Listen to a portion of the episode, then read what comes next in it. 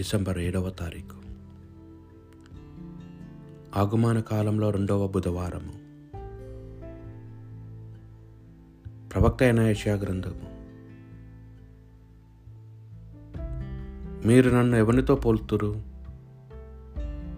నాకు సాటివాడెవడని పరిశుద్ధుడైన దేవుడు దేవు ప్రశ్నించుచున్నాడు.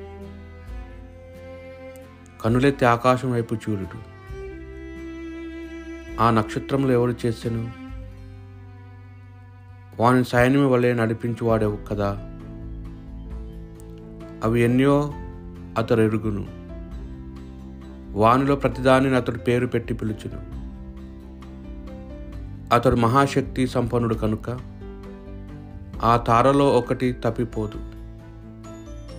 యాకోబు నా మార్గము యావేకు మరుగై ఉన్నది. నా న్యాయము నా దేవుని దృష్టికి కనబడలేదు అని నీవేళ అనుచున్నావు. ఇజ్రాయేలు నీ వలె నీవెలా ఇలా చెప్పుచున్నావు. నీకు తెలియదా? నీవు వినలేదా? ప్రభు శాశ్వతుడైన దేవుడు అతడు నేల నేల చేశాను అతడు అలసి సొలసి పోవువాడు కాదు. అతని జ్ఞానము నరుల గ్రహింపజాలరు. అతడు అలసిపోయిన వారికి శక్తి నొసుగును. దుర్బలకు జలమును దయచేయును. యువకులు అలసి సొలసి పోవుదురు. లిబ్రాయుము వారు పడిపోవుదురు. కానీ ప్రభువును నమ్మిన వారు నూతన బలమును పొందుదురు.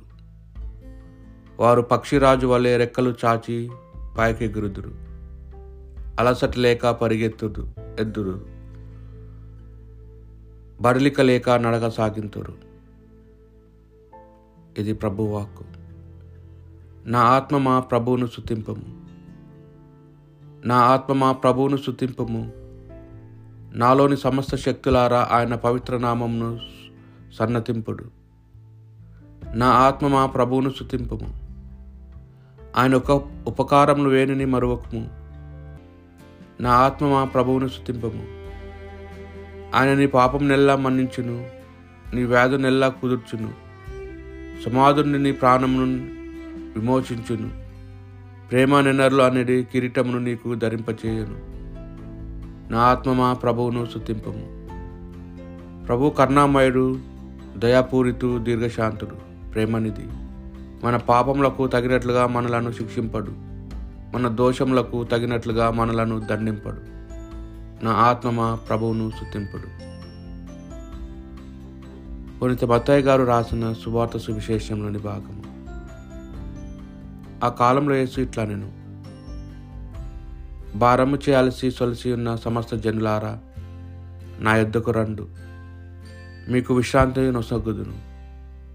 నా కాడిని మీరు ఎత్తుకొనుడు. సాధుశీలుడు అని వినమ హృదుడని మీరు నా నుండి నేర్చుకునుడు.